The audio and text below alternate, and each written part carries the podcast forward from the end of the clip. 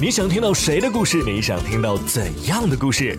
搜索关注微信公众号“然哥脱口秀”，发送微信告诉我们吧。然哥讲故事，只说你想听。然哥讲故事，现在继续。各位听众，大家好，欢迎来到然哥讲故事时间，我是然哥。上期节目啊，我们为大家讲了伊丽莎白终身不娶，并且以婚姻为筹码周旋于各国之间。但是这并不意味着他就真的没有动情的情感经历。据说呀，早在被姐姐玛丽一世囚禁在伦敦塔里的时候，这伊丽莎白就认识了罗伯特·达德利，从此呢就一直对他情有独钟。伊丽莎白把绝境当中降临的这个爱情啊看的是十分的重要，终其一生都矢志不渝的把达德利称之为“我的眼睛”。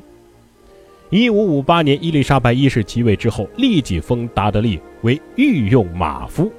后来，达德利呢还得到了莱斯特伯爵这样的封号。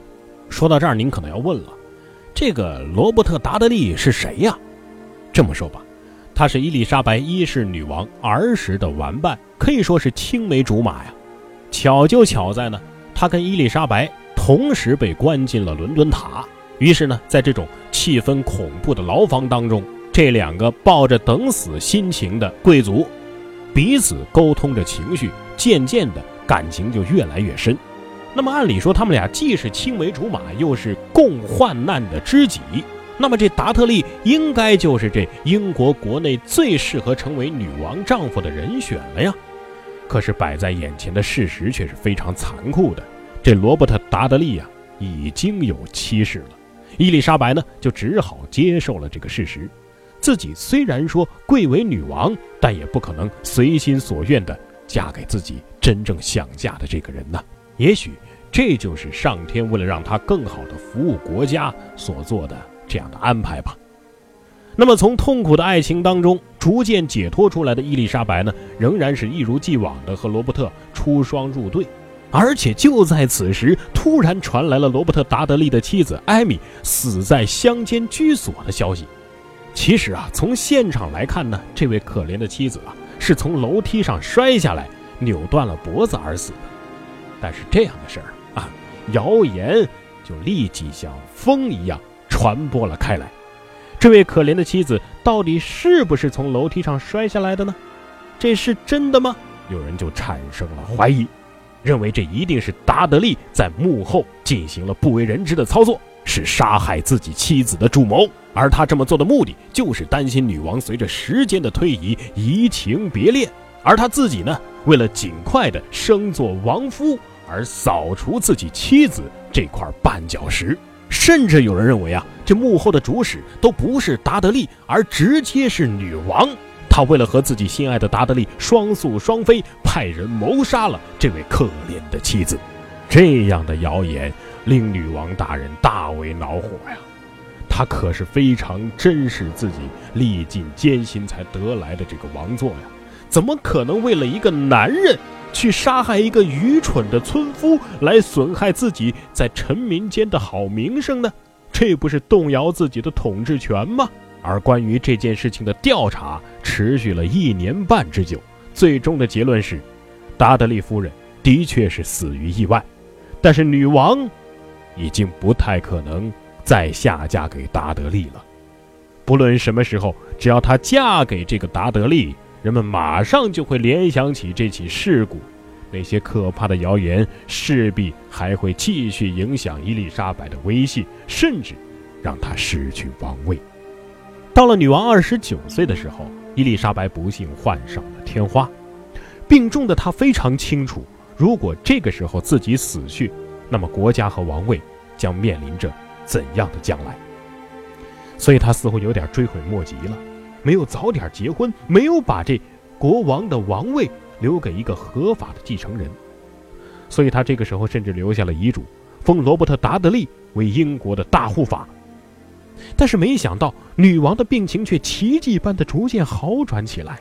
所有人都认为，经过了这次生死的考验。女王应该会毫无顾忌的下嫁给达德利了吧？但是事实，并非如此。病中的女王看清了很多人的真实面目。所以她的当务之急不是要结婚生子，而是清除这些企图取代自己的威胁者。就比如说他的外甥女苏格兰的玛丽女王，就是其中最强劲的一个。这个玛丽女王啊，本来是法国的王后，因为国王丈夫早死，自己又和婆婆不和，而返回了苏格兰。这样一来，她就成了一个未婚的身份。这就必然使得企图攀上他这支高枝儿的各国政要以及本国的政敌，想要利用他来推翻伊丽莎白的统治。因此，伊丽莎白就决定，首先当务之急就是要促成玛丽的婚姻，让她这个未婚的身份消失。这样的话，她的身价不就掉得多了吗？于是不久之后，玛丽就嫁给了表哥汤利。其实这个汤利啊，也有英国王位的继承权。所以伊丽莎白就这样不露声色地把窥视王位的汤利远远地赶到了苏格兰去。但是让伊丽莎白没有想到的是，欧洲各国君主见风使舵的本领也太强了。前一刻还在向玛丽许诺各种政治利益，一旦知道玛丽已婚，下一刻就转而奔向了英格兰，把这些利益都转送给了未婚的伊丽莎白。因此，伊丽莎白决定。要好好的保护自己未婚的这个身份。不久以后呢，从苏格兰传来的消息也进一步的坚定了她不嫁的念头。这个消息就是，玛丽女王和汤利结婚了一段日子之后呢，就有了身孕。刚刚得知这个消息的时候，伊丽莎白很是不安呐，唯恐玛丽生下的这个儿子会威胁到自己的地位。好在这个汤利啊，完全就是一个绣花枕头。真正能够协助玛丽料理国政事务的是她的秘书瑞奇欧。就在玛丽即将分娩的时候呢，她那愚蠢自大的丈夫汤利在近臣的怂恿之下，竟然当着玛丽的面，在荷里度德宫当中率众杀害了瑞奇欧。玛丽就十分的伤心和痛苦啊！她万万没有想到，自己主动把苏格兰国王的宝座和权柄让给汤利，放弃女王的尊贵身份来做王后，居然呢。成了汤利富贵的跳板，由堂堂的女王沦为了这个轻浮男人的囚徒。玛丽的血泪史啊，给伊丽莎白就敲响了一记警钟。不论是达德利还是别的情人，他们真的仅仅是爱着自己吗？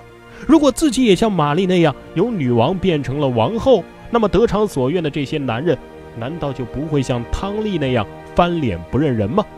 汤利不过就是一个纨绔子弟，就已经如此的大胆嚣张，更何况自己的这些老练而富于心机的情人呢？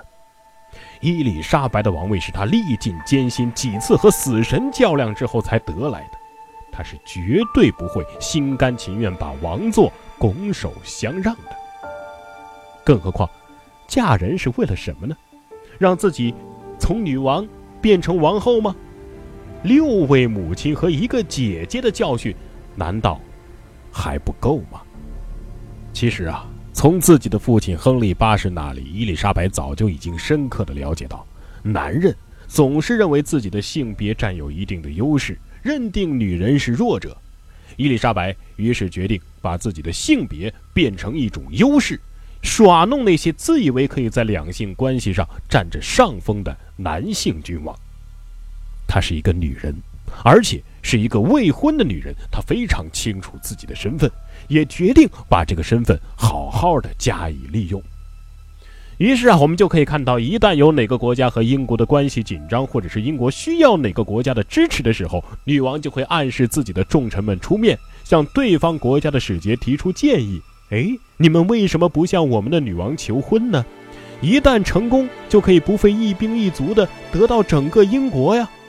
于是，欧洲大陆上所有的王公贵族们都无法抵挡这个具有巨大的诱惑的建议，一般都是几乎立刻改变主意，不仅不跟英国过意不去了，还想方设法的讨好伊丽莎白和她的国家。但是，面对这些求婚，女王将拖拉的爱情游戏玩的是无比的纯熟，很轻巧的就把他们拖进了迷宫。当英国的困境得到摆脱的时候，求婚者就会发现，不论自己怎么费尽心机和钱财，自己的收获只能是一场空欢喜。而且明明知道自己上了当，他们却不能够再挑起战端，因为求婚不成恼羞成怒的行径，在整个欧洲都是会遭到讥笑的。另外一个方面，伊丽莎白却为她的英国赢得了宝贵的时间呢，将英国的实力是一再的提升。令人惊叹的是，在伊丽莎白登基成为女王之后，这样的求婚游戏竟然成功的进行了二十多场。到了一五七三年，伊丽莎白已经是四十岁了。这个时候，你要是还不结婚，那将永远不能结婚了。为什么呢？因为她即将失去生育功能啊！一旦生育功能失去，婚姻也就失去了意义。于是大臣们再次向他提出结婚的请求，但是结果却是，伊丽莎白用嘲讽的口气对大臣们说：“那你们认为我该嫁给谁呢？”大臣们一时哑口无言。伊丽莎白这个时候威严地扫视着御座下或站或跪的大臣们，将手中的戒指戴在了一直空着的无名指上，把一句震惊世人的话甩给了这些目瞪口呆的大臣们：“我只可能有一个丈夫，那就是英格兰。”就这样，伊丽莎白一世成为了英格兰历史上最夺目的一朵玫瑰。对于英国人来说，她就是都铎玫瑰的化身。好了，今天的故事就为大家讲到这里，下期节目我们再见。